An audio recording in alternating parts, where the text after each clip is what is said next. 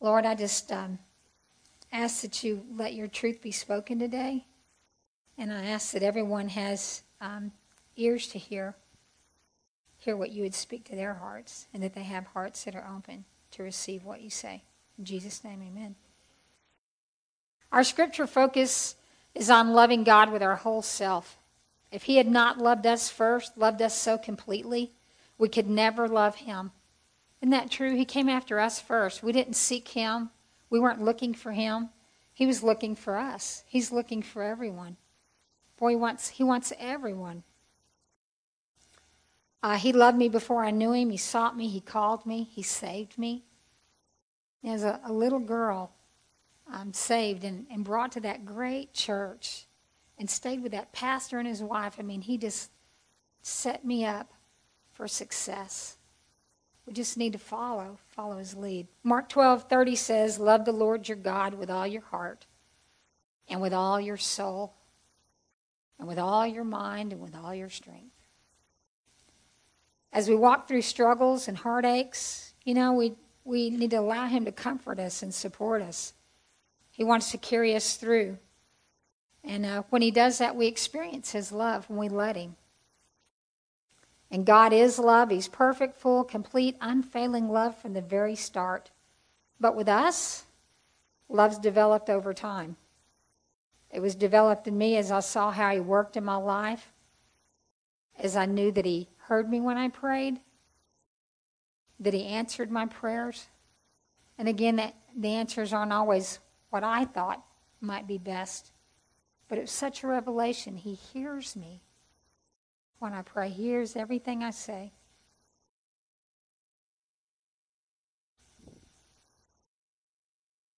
He encouraged me in these low, tough times. He lifted me up out of a pit. I feel his love, and he tells me when I'm right, and I love this part. This is my personality. He tells me when I miss it.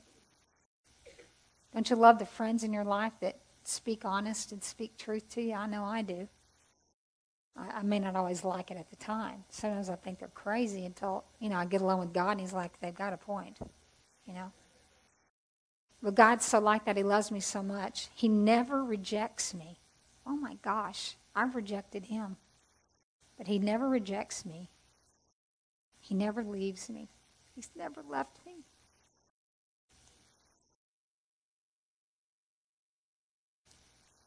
He leads me through. He never gives up. And in the end, if we stay with Him, He works it all out. Sometimes you don't know how it could possibly work out. But when you stay with Him, it does. And you look back and you're just amazed. How did that work out? But it does. My testimony today is about sexual abuse. And again, I'm a crier. Don't let it bother you. I've learned not to let it bother me. Just move on. but things get me emotional. And you know, for years, I didn't say anything about this, but for years I didn't cry. I cried so much when my mom died, I didn't cry at all. I was hard and I was tough. And there were no tears. None. The easier emotion was anger, not, not sorrow or not tears. And I thought I didn't have tears left. But um, it was actually in this church that I, I got set free to let these tears begin to flow again. So I'm not embarrassed of them. Don't be worried about it. Just go right on. Okay. Bad things happen to everyone, Christian or not. Isn't that true? I mean, bad things happen. Abuse, illness, disaster, accidents. I mean, all kinds of things can happen. We just had all those hurricanes in Texas. My word, people lost their life, lost their home, lost their jobs, lost all that homes, jobs, and family members. I mean, things happen, right? But it's how we deal with them.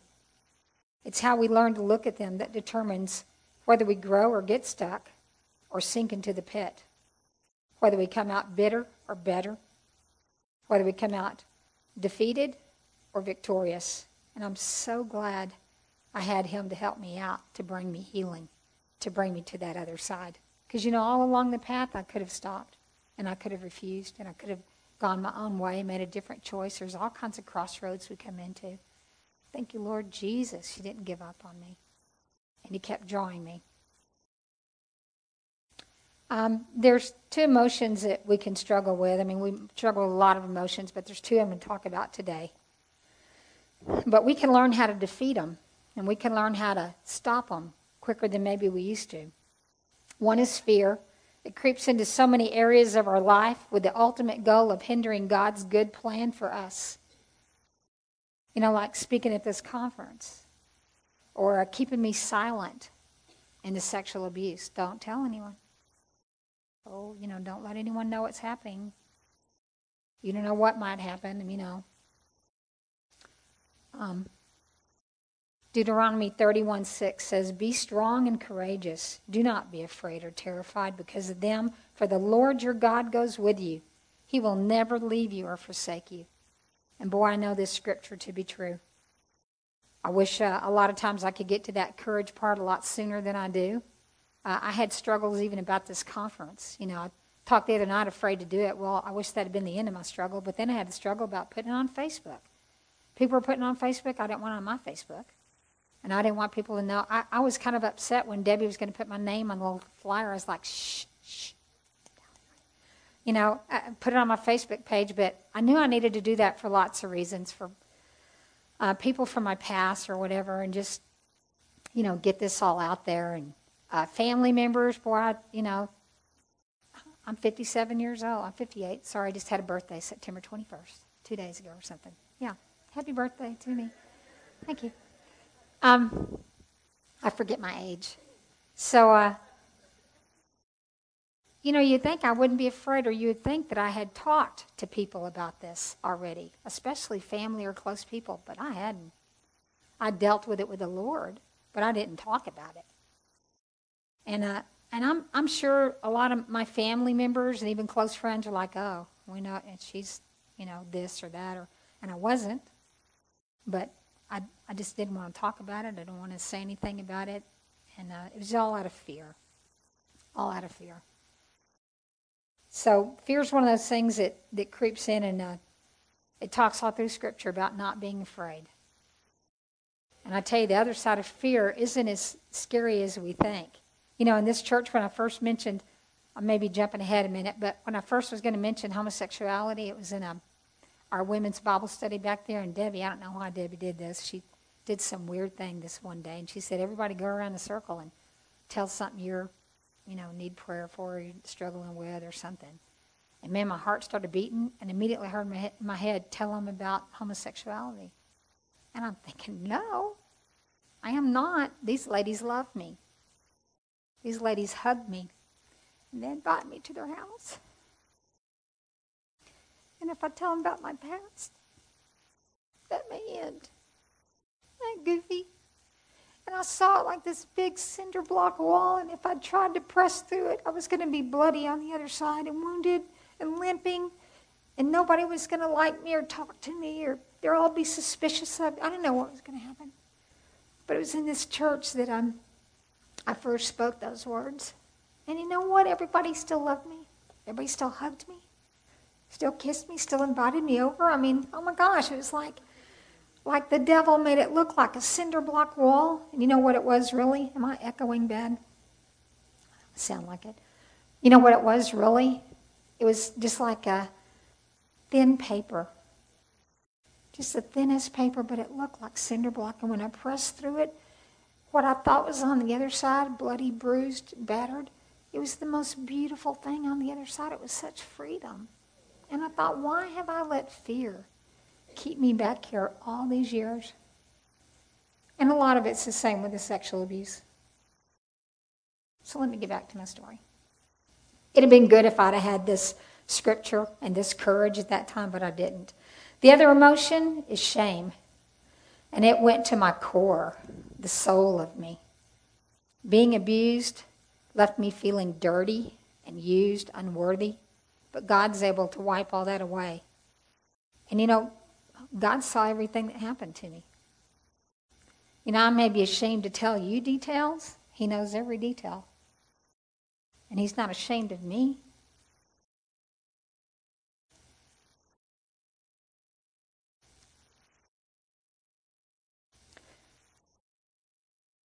He knows the truth. and he hates that it happened. And what he wants out of it is he wants my healing. He didn't cause it, he didn't bring it, he didn't allow it. Things happen again, you know. If God didn't allow things like we think, there would be no storms ever. There'd be no stickers. I hate stickers. There'd be no thorns on rose bushes. There'd be, I mean, if, you know, we say the silliest things sometimes. God didn't bring sin into the world, people did. Sometimes we want to blame Adam and Eve. We're all Adam and Eve. Every one of us has eaten that apple. Every one of us has been tempted. None of us were born perfect and sinless and right? Okay, I'm getting off. Whatever may have caused you to feel unworthy, ashamed, unwanted, rejected, or afraid. Because you know, we've all got different issues. Just because I'm going to talk about this, this may not be anything that you've dealt with, but you've dealt with something. Something somewhere that's given you some feelings like this. And God wants to change that in you. God's ready to help you break free.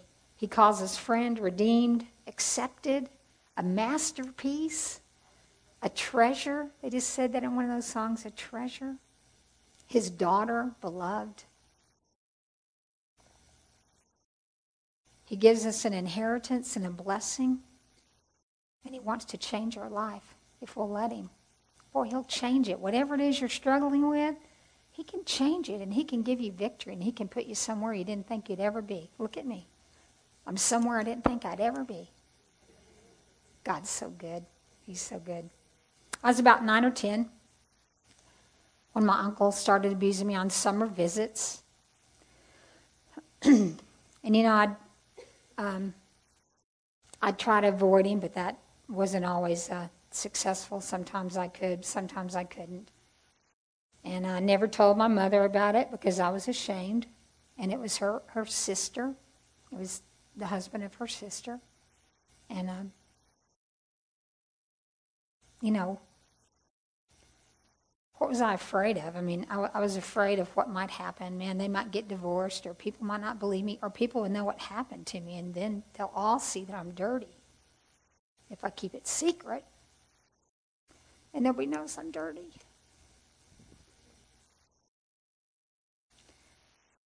Um, I was ashamed that it happened to me. I thought, you know, what's what's wrong with me?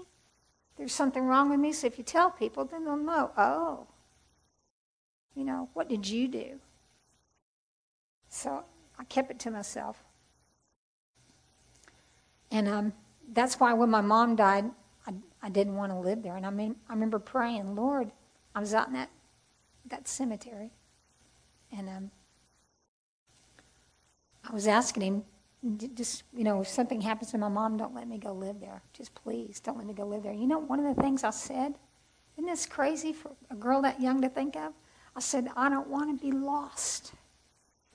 You know, my Assembly God church talked a lot about being saved a lot about being lost. And uh, they talked a lot about heaven. They also talked about hell. And boy, I knew the Lord. And I loved the Lord. And we were close. And I thought, if my mom dies and I go live there, what's going to happen to me? It was, it was, it frightened me. And I'd, I'd sit there and cry and I said, don't let me be lost. Anyway, I went to live there. And you know, I had an opportunity. That great little couple I lived with, they sat in the living room um, with my aunt, and they and they said, "Well, you know, we don't mind if she goes ahead and stays here." And oh, I just thought, oh my gosh, that'd just be so perfect because I just love my church. I love their little house, and they're so sweet. And my aunt said, oh no, you know, we need to take her, and I'm sure it's a responsibility thing, or, you know, um, she didn't want to be a burden on a young couple. I mean, they were in their 20s, and I'm 13, and uh, they were going to start a family of their own. Now they've got this other girl. I mean, I'm sure there were lots of reasons it happened. All I know is that I never said a word. And I wish I had. And again, what kept me from speaking up? Fear. Why didn't I tell them what was happening? And there were other families in that church. It was a huge church that, that had offered to take me in. One had five girls, and I'd never had a sister, only brothers. And I used to always think, I wish I had a sister. Um, anyway, I didn't say anything. Fear kept me quiet again.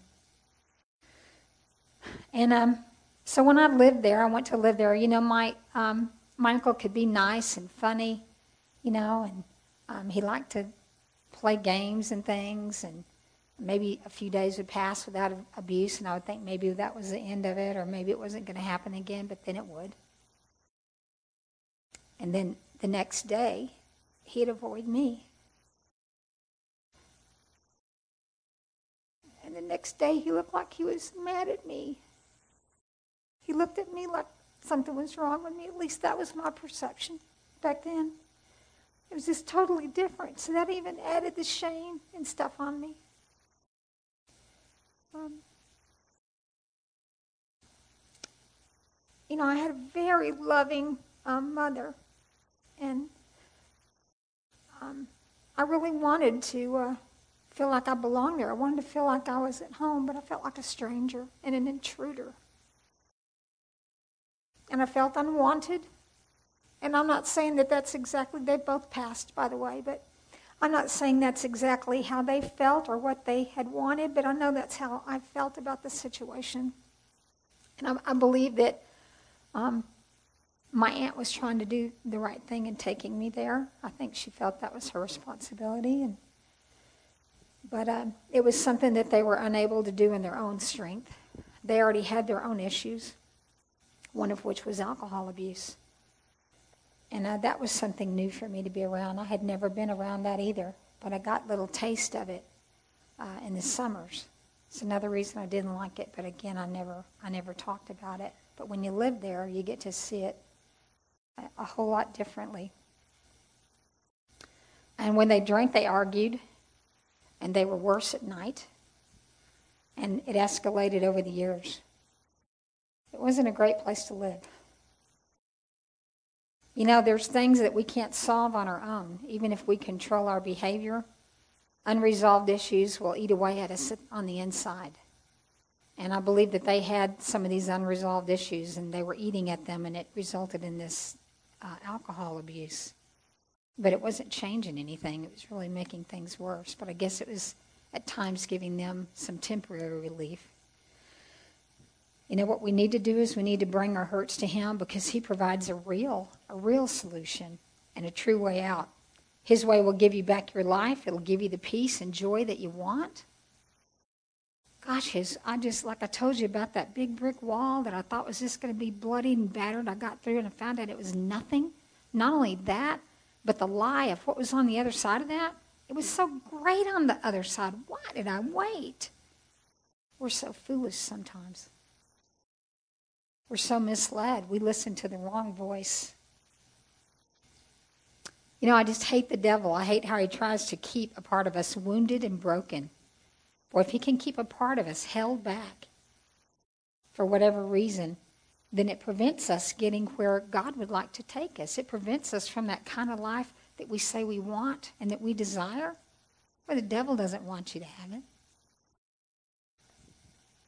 And you know, I, this isn't in my notes, but I always think of this. You know, he doesn't want you to have it not because you're so important. You know, you're, you're pretty worthless to him. He doesn't care about you one way or the other. But if he can hurt you or hold you back, he hurts God. And that's his real goal. And when I think that I'm that worthless and useless to him, and that he's just playing me and tricking me to hurt God, who actually loves me and has my best interest in mind, it just makes me mad at him. I just don't want to listen. I just want to recognize uh, it's him or he's trying to pull me away, boy, it gives me like something extra to fight back.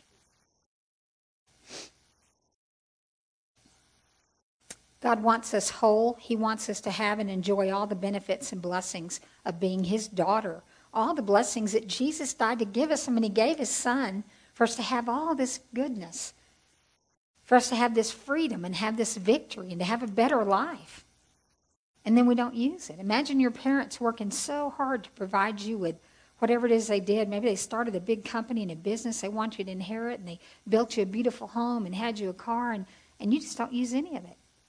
You don't get in the company, you don't ever use the house, it just sits and rots, you never drive the car.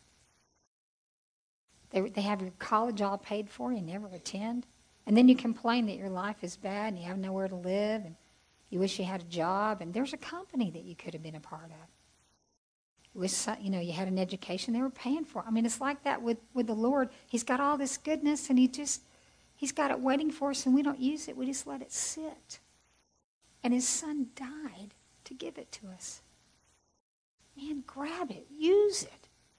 He's on your side. He wants you to use this stuff.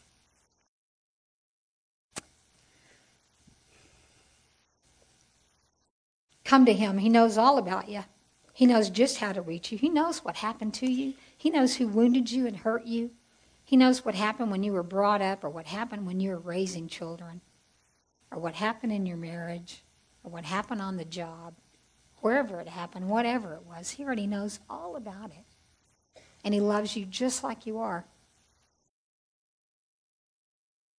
He knows exactly how to heal us. 1 Thessalonians 5 23 through 24 says, May God Himself, the God who makes everything holy and whole. Gosh, He can make us whole. May He make you holy and whole, put you together, spirit, soul, and body. This is from the message, it's up there. And keep you fit for the coming of our Master, Jesus Christ the one who called you is completely dependable. I mean, we can count on him. You can. You can count on him. If he said it, I love this part, he'll do it. If he said it, he'll do it. Our part, you know what our part is? We have a part, we have to cooperate. When he says you need to go apologize, don't say, well, it wasn't my fault. I didn't do it. I apologized last time. It's their turn this time. I, I can't do that. That's too embarrassing. It's too hard. It, don't just cooperate. Lois, do this conference. It's too hard. I don't want to get up. I've never done that. Too many lessons, too many days. And it's Sunday. I can't do Sunday. I had so many excuses, and I just thought, you know, Lord, if you brought me the opportunity, and I've been praying and asking for chances to tell and share, okay. It doesn't mean the fear just disappears necessarily, but boy, the other side of it, I'm telling you, I, I remember that image a lot. It helps me in all situations. I wish we could take the lessons we learn here and apply it all these other places. It really helps me. So it's our part to cooperate, to follow what he says, and to listen. So I'm living at this house, and if you've lived with alcohol and stuff, it was a real Jekyll and Hyde experience there. Um, you know, when they would be drunk at night and some mean and hateful things were said and done, and it was just. Uh, it was bad. And, you know, I remember the very first time I woke up the next morning and I was still wounded and hurt, and you could tell. And I was kind of acting that way. And that boy immediately is like, what is wrong with you? You know, you need to straighten up. You need, and I learned real, I mean, it didn't take but just one time, and I learned real quick. When you get up in the morning, you forget everything that happened the night before. What a crazy way to live. Uh, it taught me to keep my emotions in neutral and to not let people really see how I felt or what was going on. It, I think it provided me some safety and protection, I thought. Again, a lie of the enemy. And uh, it kept me from getting really personal with people. I had secrets. I kept up walls. You know, you could get close, but not real close. Because if you got real close, I knew it'd be time to share some of this or some of that might come out or you might find out, and so then I'd back away. Isn't that sad? What a sad way to live. Again, the enemy, the enemy's behind it. That wasn't God's best for me. I stayed in a lot of activities. I kept away from the house. I thought that was a good way. You know, stay away from the house. Has anyone else found yourself doing what you said you'd never do, what you hate? It can catch us all off guard. You know, I hated alcohol. I hadn't been around that. When, I, when I'd see what it'd do to them, I just hated it. I mean, I hated it. I will never drink. I said that. I will never drink. I hate what alcohol does to people. And then I started drinking. Started about 15 or 16. When I was in high school, I was 18, my senior year, and you could buy liquor at 18. So I was the liquor girl. I could go get whatever we needed and I, I drank through college. As a matter of fact, y'all seen those intervention shows? I graduated college in 84, and so I, this must have been like 81, maybe. My sorority, I was in a sorority, and we had all these parties and functions, and we all dressed up. And um, they had an intervention for me. That tells you something. They didn't even have intervention shows or know about that, and they had one for me. They took me over to two alums' house, and I thought we were going there to visit these really cool older alum people, you know. And then they they asked me to go out to the garage and check out their boat. Yeah, I water skied. Yeah, I want to see the boat. And out there by the boat, boy, they started talking to me. You know, all these girls actually brought you here because of your drinking. Wow. If you feel like you're suffering from wrongs from your past, maybe something done to you or that you did, or if you've fallen into some cycle of doing wrong, you know, sometimes we repeat behaviors that we're around, don't we? Even though we hate those behaviors, even though we say, I'll never be like that, or sometimes we find ourselves in it, then today's the day to get help and get past that. You know, I, we sang some song that had the word suddenly a lot of the things in my life, I'm telling you, it was suddenly. The devil wants you to think it took you 30 years to get in here. It'll be 30 to get out, if not 60. You know, I mean, that's how I want you to think, at least 15. You know, if you're running hard. Eh, that's just not true. You can get started, and it may be slow starting, but then sometimes there's that suddenly, and the light comes on, and it all changes, and it all, all fixes itself, and you're like, oh my gosh, so today's the day. It, it, can finally come to an end. God can show you how to forgive yourself or forgive someone else, how to stop the cycle, how to change your behavior and your thoughts. And it's never too late for His intervention. We can change, and God will help us. He's a God of miracles. The sexual abuse made me feel bad about myself. I wondered what was wrong, you know, that dirty and damaged and used kind of feeling you have. And I felt like I'd lost something that I couldn't get back, you know, my innocence. I felt helpless there and I felt hopeless. I didn't feel like there was going to be an end to it. It ended when I left. And um, I didn't see that happening for a while.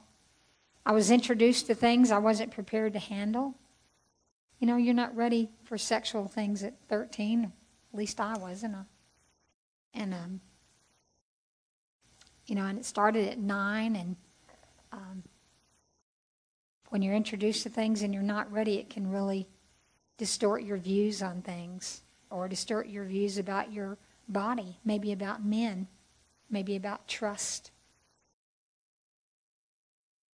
And the devil loves to do that.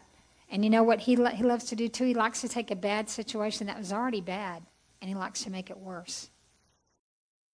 He likes to blow it up and make it even worse. It's bad enough on its own. But if he can use anything that's injured or hurt us to take us into even worse places, which is what I'm going to talk about this afternoon, then he'll do it. You know, but God, He'll take whatever life hands us. That's so critical. Life is going to hand us things, good things and bad things. But God, He'll take whatever life hands us and He'll use it to make us better. He doesn't cause the bad, but He'll use it if we let Him if we submit to make us better. God loves me just as I am. He doesn't reject me or ask me to change before I come to Him. He didn't say, Lois, clean your life up and then come to me. I felt that way, but He wasn't saying that. Let's stop beating ourselves up, stop hiding, and let His love wash away the lies, the deception, the hurts. The devil points at God and he wants us to blame Him. This is His fault. You prayed you wouldn't come here. Why did he let you come here? Why didn't he keep you from? I mean, doesn't he do that?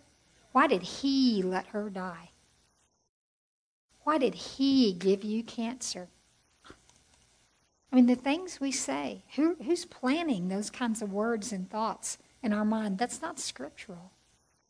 It says every good and perfect gift comes from above. It doesn't say all the hurts and sorrows and pains come from Him?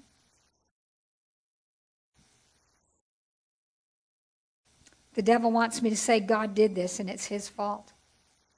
God doesn't harm us, He doesn't bring sin and evil into our lives. The world does that, people do that. God seeks to restore what's been stolen, to comfort us, to help us out, and to get us past it, to make us better after all. You know, that's what that what it means that he, he can use those things and, and make us better whatever it is that happened. It almost used to sound to me like, well, he made this bad thing happen for my good. That's not what it means. It just means if something bad does happen, don't just hang on to the worst parts of it. Let, let me help you. Hey, that could be a testimony. Hey, you could get so healed that it, do, it doesn't hurt you anymore and you can share with others who are where you used to be.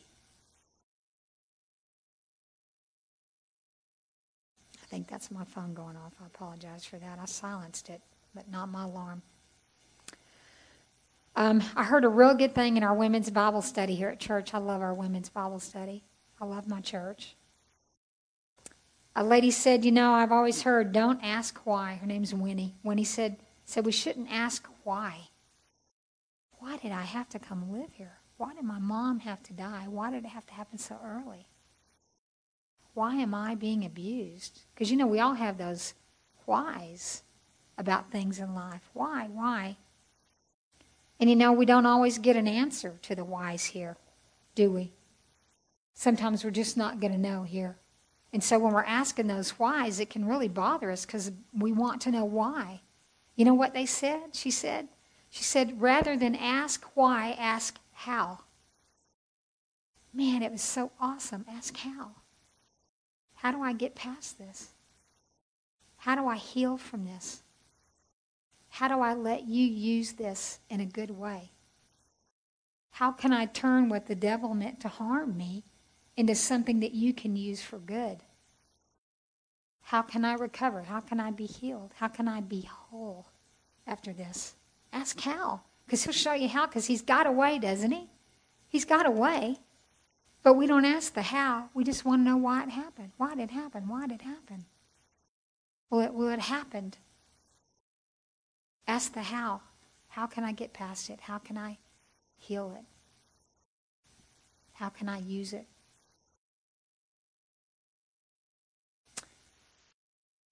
I was mad at God because uh, I did feel a lot of this. You know, I was uh, 13 years old and I went where I didn't want to go. And at first, I tried to be solid in my faith. And um, I remember I had uh, asked to go to a church, and there, I looked in the phone book, you know, and found a little Assembly God church because that's what I came came from. And my aunt drove me there and dropped me off at the front door.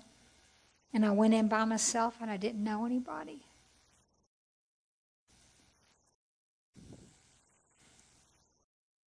And nobody talked, talked to me. I'm guilty of that too.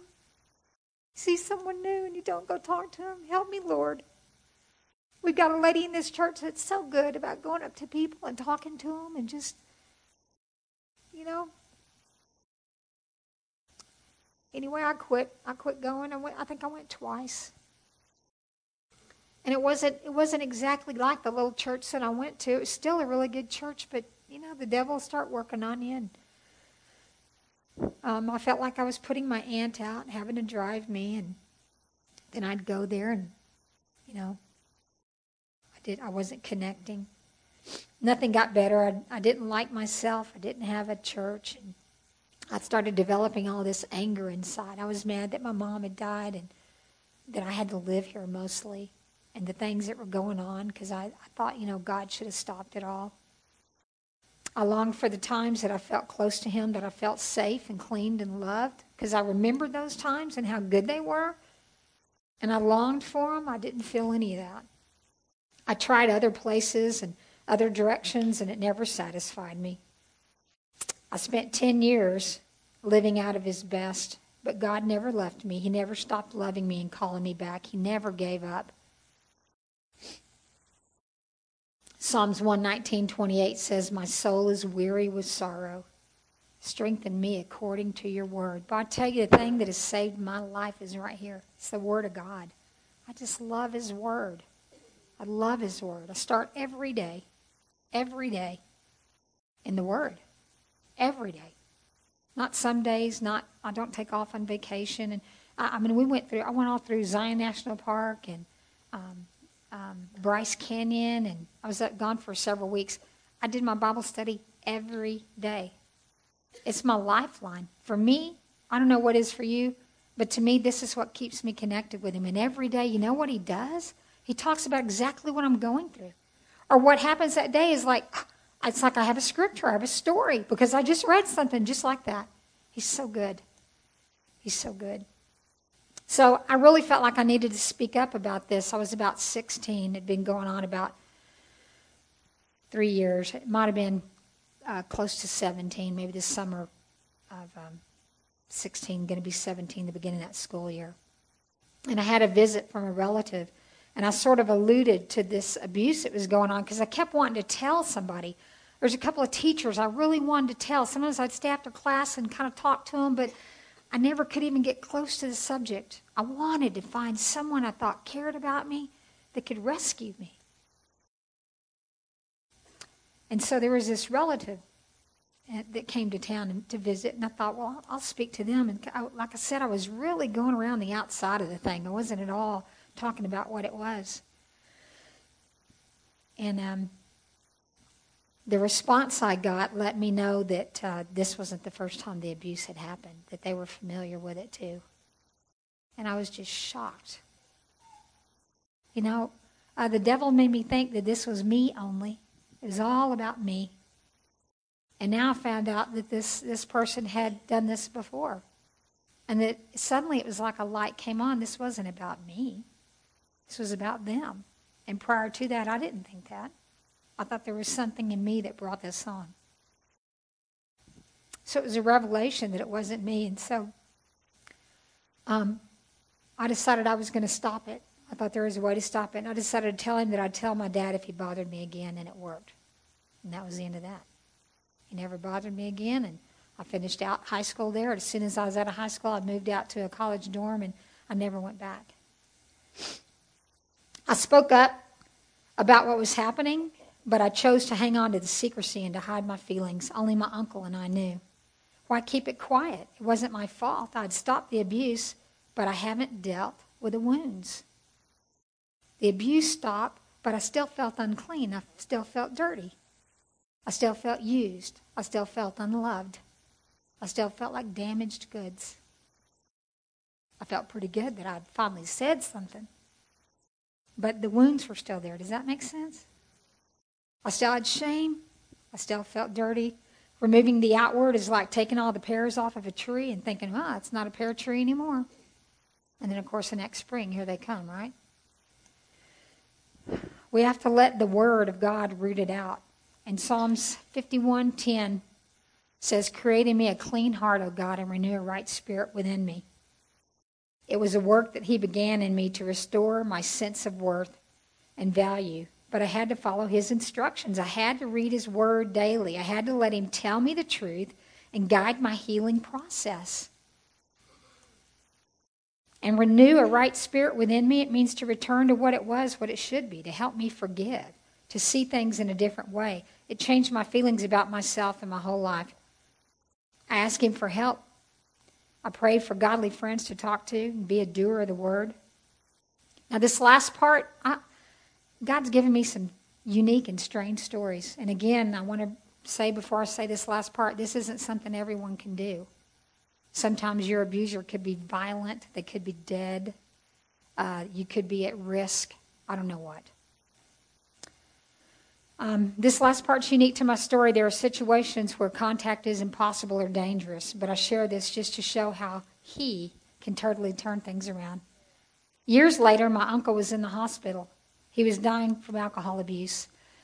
And uh, we'd gotten a phone call to all go up and see him. My whole family got in a car and we drove up is about a two hour drive.